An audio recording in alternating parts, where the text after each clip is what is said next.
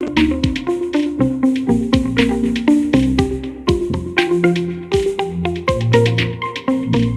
hi, my name is Matthias, and the title is a little misleading because the content that you're about to see is more a survey of the field of transfer reinforcement learning, and this is a takeaway from the research agenda that we will pre uh, present. Because this is a survey, we will first look at related work that has already looked at the field, compare our approach that we will take to theirs, and only then we will start talking about transfer and reinforcement learning and actually. And after presenting it, we're gonna analyze the data that we collected, build a research agenda based on what we see, and also form up a vision as this is a vision paper. So first off, let's start with related work. So the first entries that we found were from 1985. So there's been plenty of work done on the field of transfer and reinforcement learning. The most notable surveys are listed here. Um, the list itself is not that um, interesting. There's two remarkable entries, one by Taylor and Stone, with a general survey and framework. This is the framework that we will be using to categorize the papers that we look at. Um, and Lazaric also has uh, such a framework from 2012. But what we can see here from this survey list is that there's a bunch of different surveys all looking at small subsections of transfer and reinforcement learning. For example, intertask, um, curriculum, or deep reinforcement learning, or multitask. So many, many different subfields. And we wanted to get an unbiased snapshot of this field. So instead of going into Google Scholar the library or wherever you would look for related work, we downloaded the Microsoft Academic Graph, which contains a few billion papers. And then we just scrape anything that contains the words transfer, reinforcement, and learning is uh, will be included in our data. And we had around 350 or 40 hits and after removing duplicates and uh, all the like, we were at 270 unique entries, of which around 57% have not been included in any of the previous surveys. So that's very interesting. But we also want to note that a lot of the papers that actually do transfer and reinforcement learning don't contain transfer reinforcement learning in their abstract or title. So this is a partial view only. So let's get into what transfer and reinforcement learning actually is. So this is a figure that I sketched based on the framework from Taylor and Stone that we use. We Taylor and Stone talk about the allowed learner being case-based hierarchical. We added the RL algorithm to step two to have more precise in our data. Did they use Q-learning, DQN, PPU, or PPO, or whatever? So here at step two, we have the classical reinforcement learning loop. An agent trains on a task. While training, knowledge is generated. But this source task that is trained on also has to be selected. I want to stress that although it says knowledge is created by the agent here, um, this is just a simplification. This knowledge can stem from anywhere. It doesn't have to necessarily stem from the agent training itself. Anyways, the created knowledge is then transferred to an agent that reuses it to train on a target task. The two tasks, source and target task, are bound to differ in some way. These are the difference between the tasks.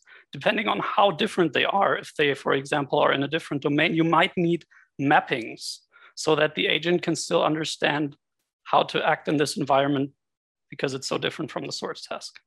This training on the new task would, will then result in the transfer learning metrics we see at the very right. And for each of these numbers, this is basically a category where we assign a value for each of these 270 papers we found.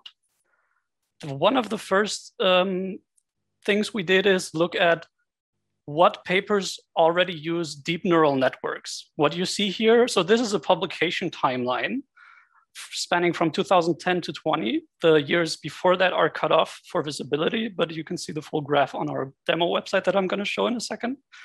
But if we look at this figure, we can see that the adaptation of deep neural networks really only took off in 2018 or although it could have happened in 2010 already. So that's very interesting to see that there was a later adoption or initial skepticism towards deep, re- deep learning.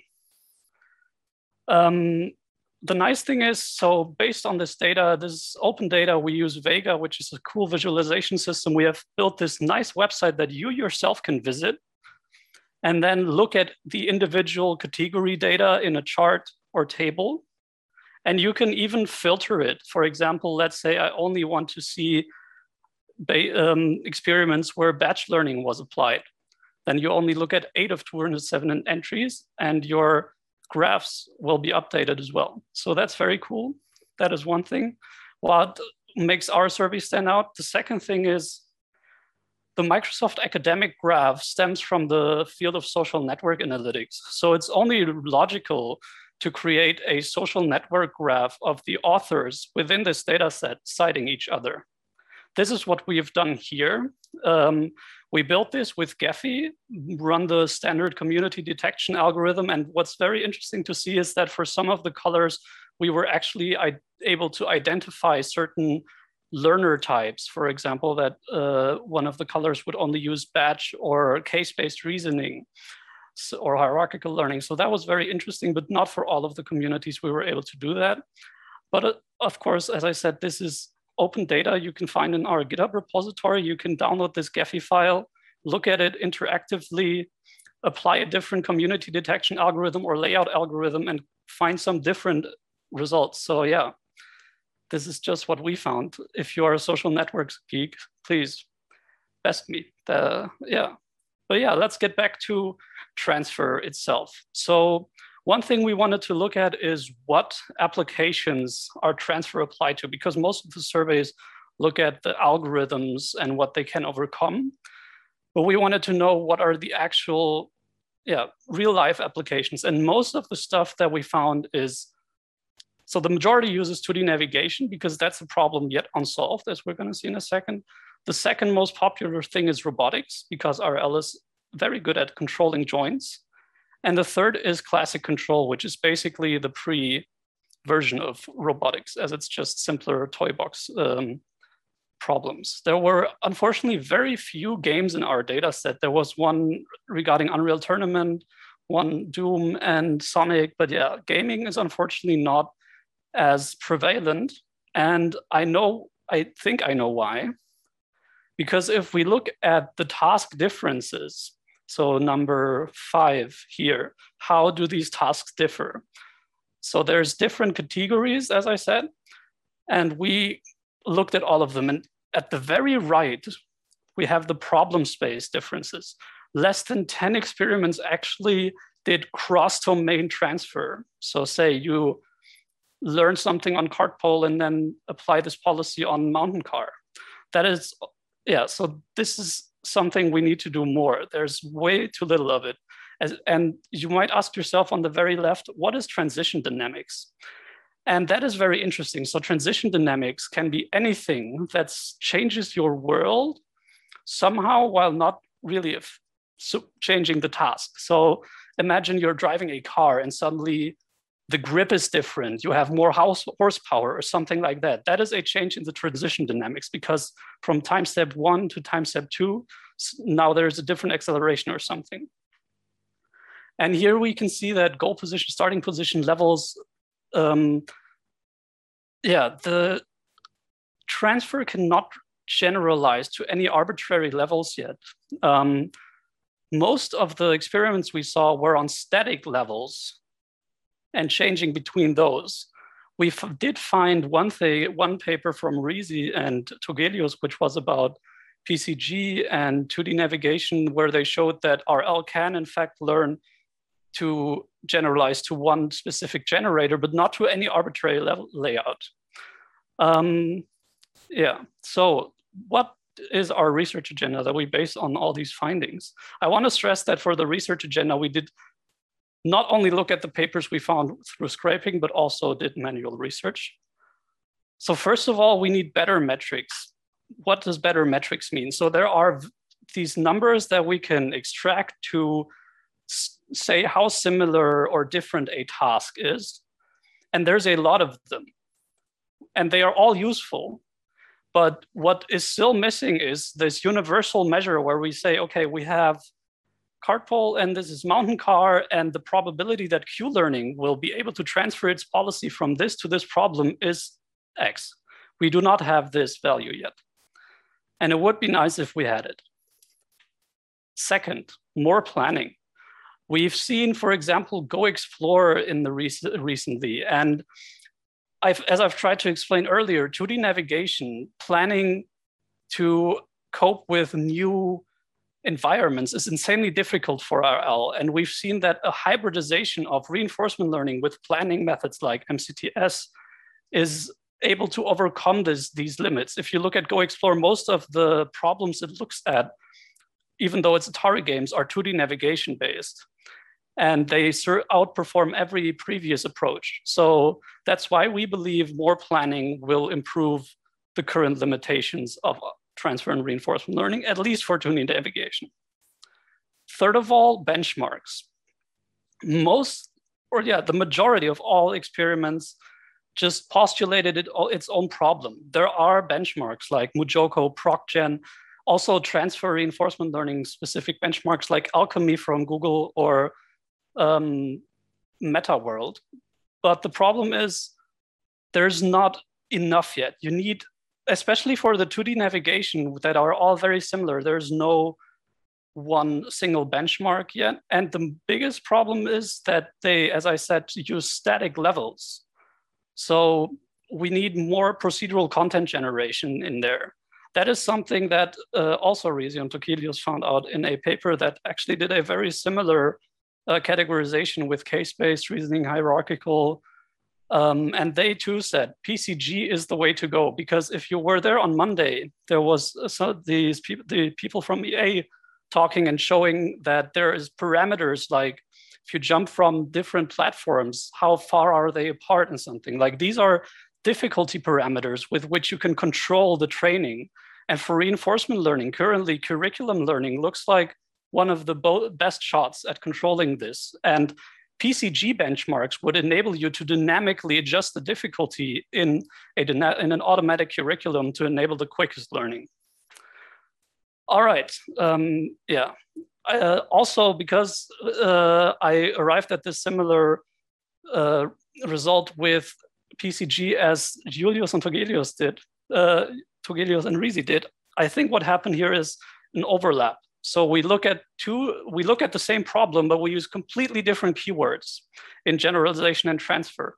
This happened before. For example, if you look at energy-based models, general adversarial networks, and inverse reinforcement learning, there is an excellent connection paper showing how they all yeah, have this common ground while they talk about it in complete in very different words. And I'm pretty sure that most generalization experiments could be categorized in the framework that I've just shown.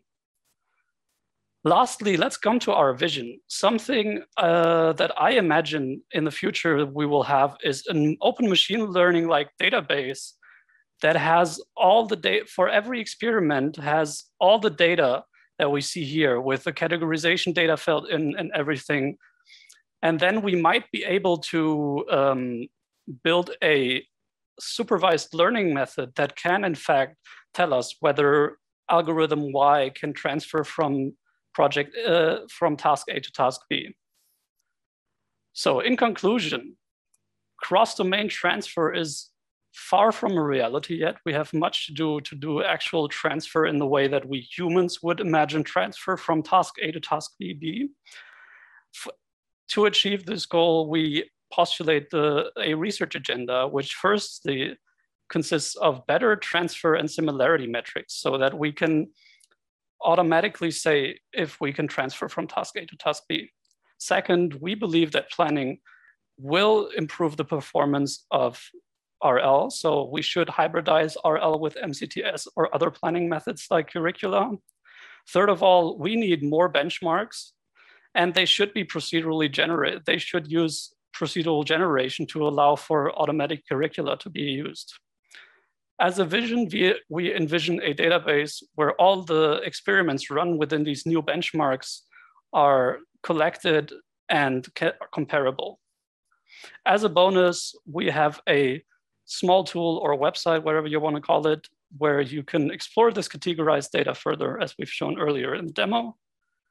That is already the end of my talk. Thank you very much for listening and the honor of being able to present a vision paper here at COG. And I hope you have some interesting questions.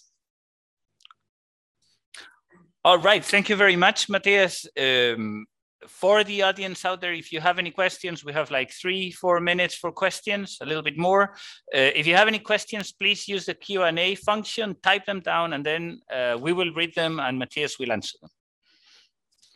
Um, I don't know, sometimes typing takes time. So, so um, I can just start with a with a question. Uh, I, I was just thinking if you could go um, in the figure about the transfer learning pro progress. Uh, um, could you could you clarify in point uh, one of point one to seven on the framework? Because because I think it would be good to to sort of hear about that in a little bit more depth. Thanks. Yeah. All right. So what I rushed a little bit is the actual process of transfer learning. As I said, it's very similar to generalization because the main part that happens here is between the source and the target task. The differences between these tasks, because as soon as you know that you have a categorizable difference and you are in fact doing transfer, you it's easy to fill out the rest.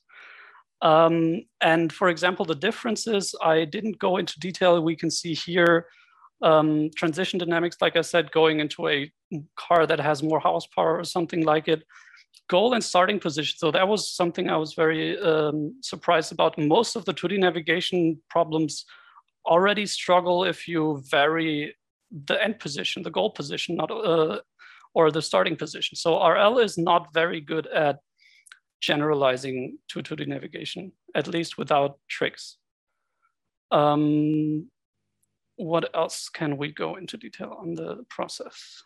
Um, we we actually have one question from the audience, if that's okay. Um, Author relationship graph. The yeah. So the question yes. is, could could you clarify the details of the author relation graph, which appeared earlier in your slide by yes. Conor Gregor?